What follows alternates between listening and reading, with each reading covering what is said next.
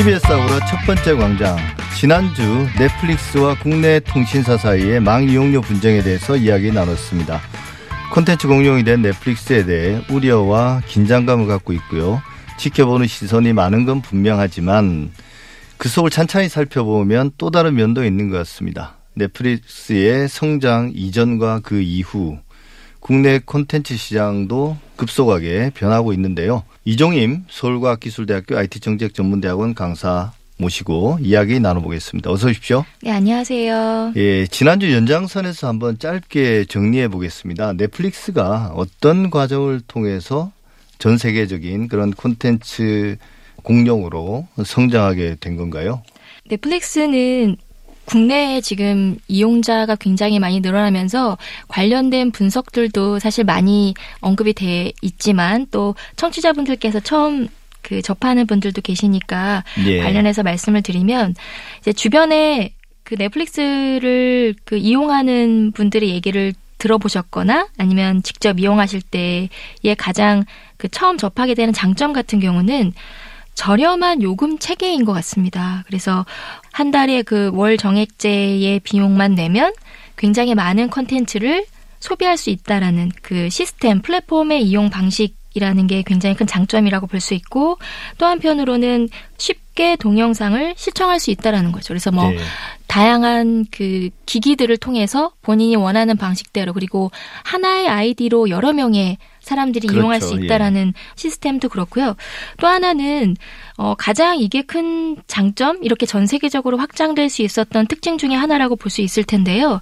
각 사용자 취향에 맞는 영상을 추천해주는 그런 추천 시스템. 그래서 뭐 알고리즘화된 어떤 정보에 기반해서 개인의 취향에 맞는 그 컨텐츠를 추천하는 것. 그리고 이제 어, 첫 번째와 연결해서 말씀드렸듯이 방대한 양의 어떤 콘텐츠 예. 이런 네 가지 특징이 넷플릭스가 유독 선전하고 있는 이유다라고 예. 좀 말씀드릴 수 있을 것 같습니다. 예, 그럼 본격적으로 우리가 잘 모르는 그 넷플릭스가 국내 콘텐츠 산업에 미친 영향력, 그 어떤 변화들을 가져왔는지 그 이야기를 좀 해볼까요?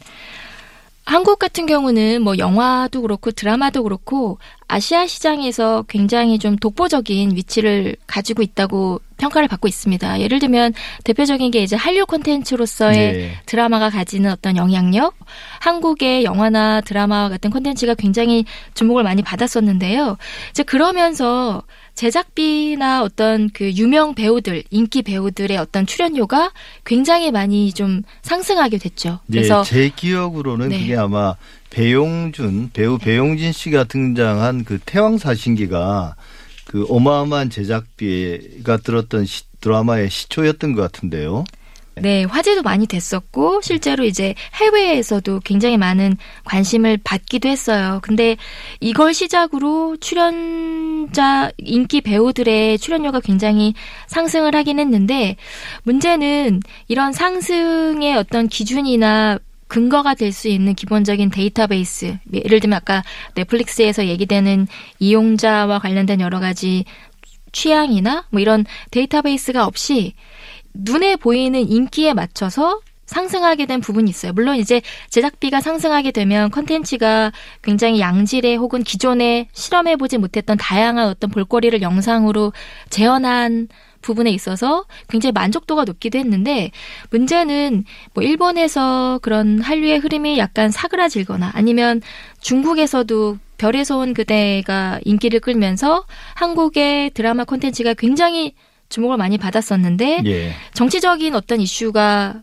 어, 문제가 되면서부터는 또 그런 컨텐츠의 수출이 막히게 되는 이런 여러 가지 예상치 못한 어떤 국가 간의 어떤 정치적인 사회적인 이슈들이 등장하게 되면서 제작비의 수급에 이제 문제가 생기기도 하는 거죠. 예. 그래서 어, 물론 여전히 뭐 100억이 넘는 굉장히 훌륭한 또 볼거리가 뛰어난 드라마들이 만들어지고 있긴 하지만 국내 방송사나 국내 제작사에서 이런 것들을 다 소화해내기는 좀 어려운 상황까지 이르게 됐는데 이 시점에 이제 넷플릭스가 제작비 라는 예. 것들을 투자하는 주체로 부상하게 됐고요.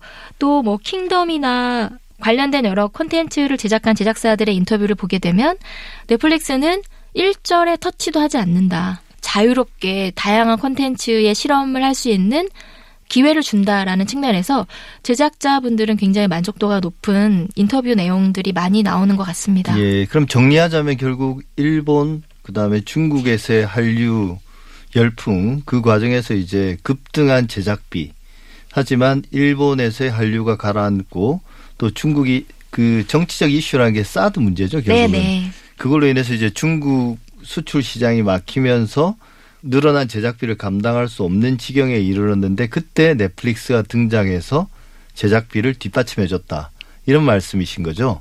그럼 이제 넷플릭스가 어찌 보면 국내 콘텐츠 제작 관련해서는 새로운 어떤 그 뭐랄까요 구원투수라고 해야 될까요? 이게 꼭 좋은 일만은 아니지 않습니까? 그렇게 외국계 기업이 들어와서 국내 콘텐츠 산업에 큰 영향을 미치는 거. 그 사람들이 우려하는 건 어떤 게 있습니까? 가장 기본적으로는 이제 판권 문제인 것 같아요. 그러면 넷플릭스가 그렇게 아무런 간섭 없이 투자하는 이유가 뭘까? 비즈니스인데 딱 생각해 본다면 결국에는 이제 판권 이슈라는 거죠. 그래서 넷플릭스가 이제 투자한 그런 컨텐츠에 대해서는 해외 판권 독점이라든지 관련된 여러 가지 그 판권 이슈와 관련해서는 장기적으로 볼 때는 아 이것이 과연 그 국내 제작사나 혹은 장기적으로 계속 다양한 콘텐츠를 만들어낼 수 있는 시각으로 본다면 긍정적으로 볼 수 있을까? 사실은 그렇지 않은 측면으로 얘기해 볼 수 있을 것 같아요. 그래서 그 예를 들면 넷플릭스에선 다양한 콘텐츠가 있지만 이제 오리지널 콘텐츠라는 게 있거든요. 넷플릭스에서만 예. 볼수 있는. 예. 이제 그 부분에서 예를 들면 한국의 드라마 콘텐츠가 어 넷플릭스 오리지널 콘텐츠로서 등장했을 때 과연 어느 정도의 수익을 얻을 수 있을 것인가 수익이라는 것도 고려를 해야 되는데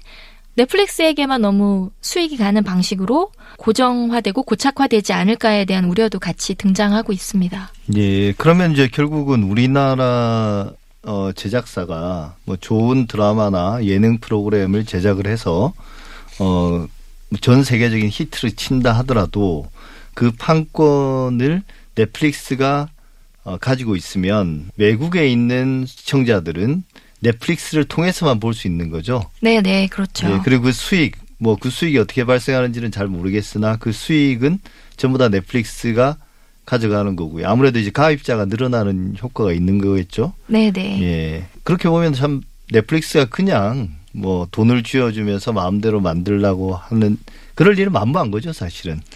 국내도 마찬가지인데요. 해외에서도 자료를 찾아보시면 다양한 컨텐츠 제작 주체들이 유통까지도 확장하고 있는 흐름들이 등장하고 있습니다. 왜 예. 그러냐면 거기에서는 이제 콘텐츠에서 발생하는 수익을 그렇게 뺏기지 않겠다라는 전략으로서 지금 나타나고 있는데요. 예를 들면 뭐 미국의 훌루나 아마존의 뭐 프라임 비디오라든지 그리고 이제 애플과 디즈니도 이제 애플 TV나 디즈니 플러스 점차적으로 이제 넷플릭스와 같은 이런 그 컨텐츠 스트리밍 시장에 진출하겠다. 우리가 제작한 컨텐츠는 우리가 유통하겠다. 이 예. 수익을 나눠 갖지 않겠다라는 방식으로 이제 지금 굉장한 경쟁 시장 구조에 도달했다라는 것도 우리가 좀 고민해 봐야 될 지점인 것 같습니다. 예. 근데 한류를 시작으로 우리나라 콘텐츠 산업이 성장한 지도 벌써 한 20년 가까이 됐는데요. 그럼 우리나라 국내 어떤 콘텐츠 관련 기업들 뭐 방송사라든지 제작사라든지 어 상당한 역량들을 축적해 놓은 상태 아니겠습니까? 그 국내에서는 이런 넷플릭스와 유사한 혹은 뭐 디즈니라든지 이런 외국의 OTT와 유사한 형태의 움직임들은 어떤 게 있습니까? 어, 국내에서도 사실 이제 넷플릭스가 2016년도에 국내 한국 서비스를 시작하면서는 크게 신경을 쓰지 않았던 것 같아요. 그 당시에는. 예. 근데 지금 청취자분들이나 시청자분들 모두 편성된 시간대에 콘텐츠를 보는 사람들이 이제 많지 않거든요. 그렇죠. 내가 원하는 시간에 뭐 몰아보기를 한다든지 아니면 내가 원할 때 콘텐츠를 좀 보고 싶은 또 보는 그 시스템이 많이 구축되어 있고 또 그 유튜브나 혹은 그 외에 많은 여러 가지 플랫폼들이 이미 콘텐츠 서비스를 시작하는데 아 이대로는 안 되겠다. 라는 그 생각에 현재 국내 콘텐츠 콘텐츠 시장에도 다양한 OTT 서비스가 지금 시작되고 있습니다. 예를 들면 SK텔레콤과 방송 3사가 합작한 웨이브라든지 예. 뭐 KT의 시즌이라든지 그리고 CJ ENM이나 JTBC의 어떤 합작 법인 움직임이라든지 여러 가지 콘텐츠를 생산하고 방송을 했었던 주체들이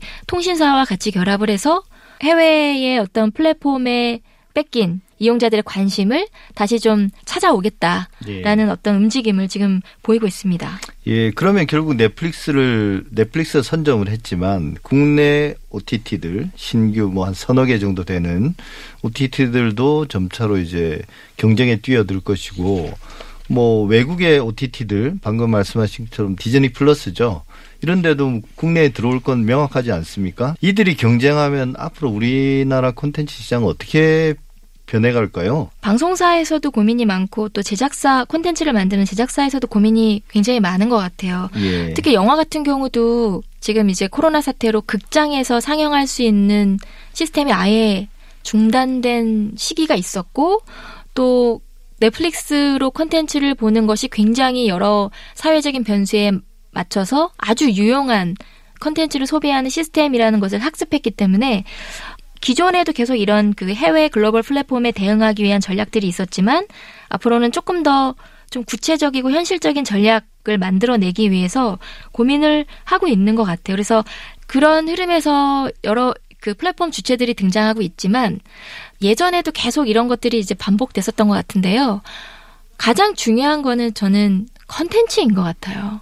아까도 말씀드렸지만 넷플릭스가 주목을 받았던 이유는 오리지널 컨텐츠라는 어떤 굉장히 quality 좋고 흥미로운 컨텐츠를 소유하고 있었기 때문이기 때문에 국내에서도 지금 여러 가지 각축전이 벌어지고 있긴 하지만 결국에는 어떤 컨텐츠를 제공할 수 있을 것이냐의 예. 부분이고 어 뭐 그 IT 업계나 굉장히 많은 플랫폼들이 뛰어들고 있긴 하지만 저는 지상파가 가지고 있는 장점이 분명히 존재한다고 생각을 해요. 예. 유튜브에서도 옛날 컨텐츠가 많이 주목을 받았던 것들 또 지금도 그 흐름에 맞춰서 지상파도 컨텐츠를 만들고 있고 또 CJ ENM이나 JTBC와 같은 그 채널에서도 굉장히 양질의 흥미로운 컨텐츠를 계속 만들어 왔기 때문에 플랫폼이라는 어떤 서비스 유통 서비스 시스템의 약간 변화일 뿐이지 콘텐츠를 제작하는 시스템은 그대로 가는 것이고 약간 전략이나 이용자의 취향에 맞춰서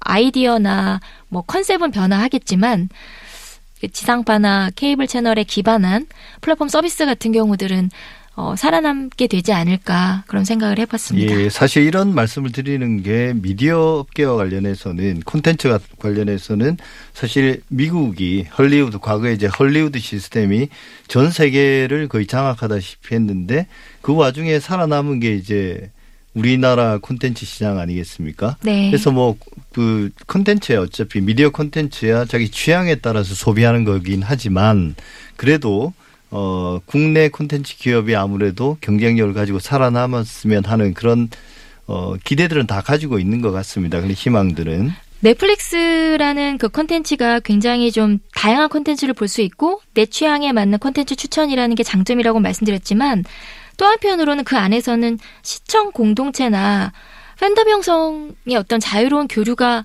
존재하지 않아요. 예. 그래서 그런 측면을 좀 장기적으로 본다면 한국의 이런 오랫동안 계속 뭐 한류를 통해서 새롭게 계속 거듭난 새로운 컨텐츠를 선보였던 국내의 컨텐츠를 기준으로 놓고 본다면 시청 공동체나 자유롭게 다양한 실천을 하고 있는 팬덤 구성이라는 측면에서 본다면 지금은 좀 어려울 수 있으나 네. 이 시기를 조금 넘긴다면 다시 좀 강자로 자리매김할 수 있지 않을까라는 생각도 해봅니다. 예, 그 지난주와 이번 주 2주 연속으로 이제 넷플릭스 중심으로 이야기를 했는데요. 오늘 말씀 감사드립니다. 여기서 인사드리겠습니다. 이종임 박사였습니다. 네, 감사합니다.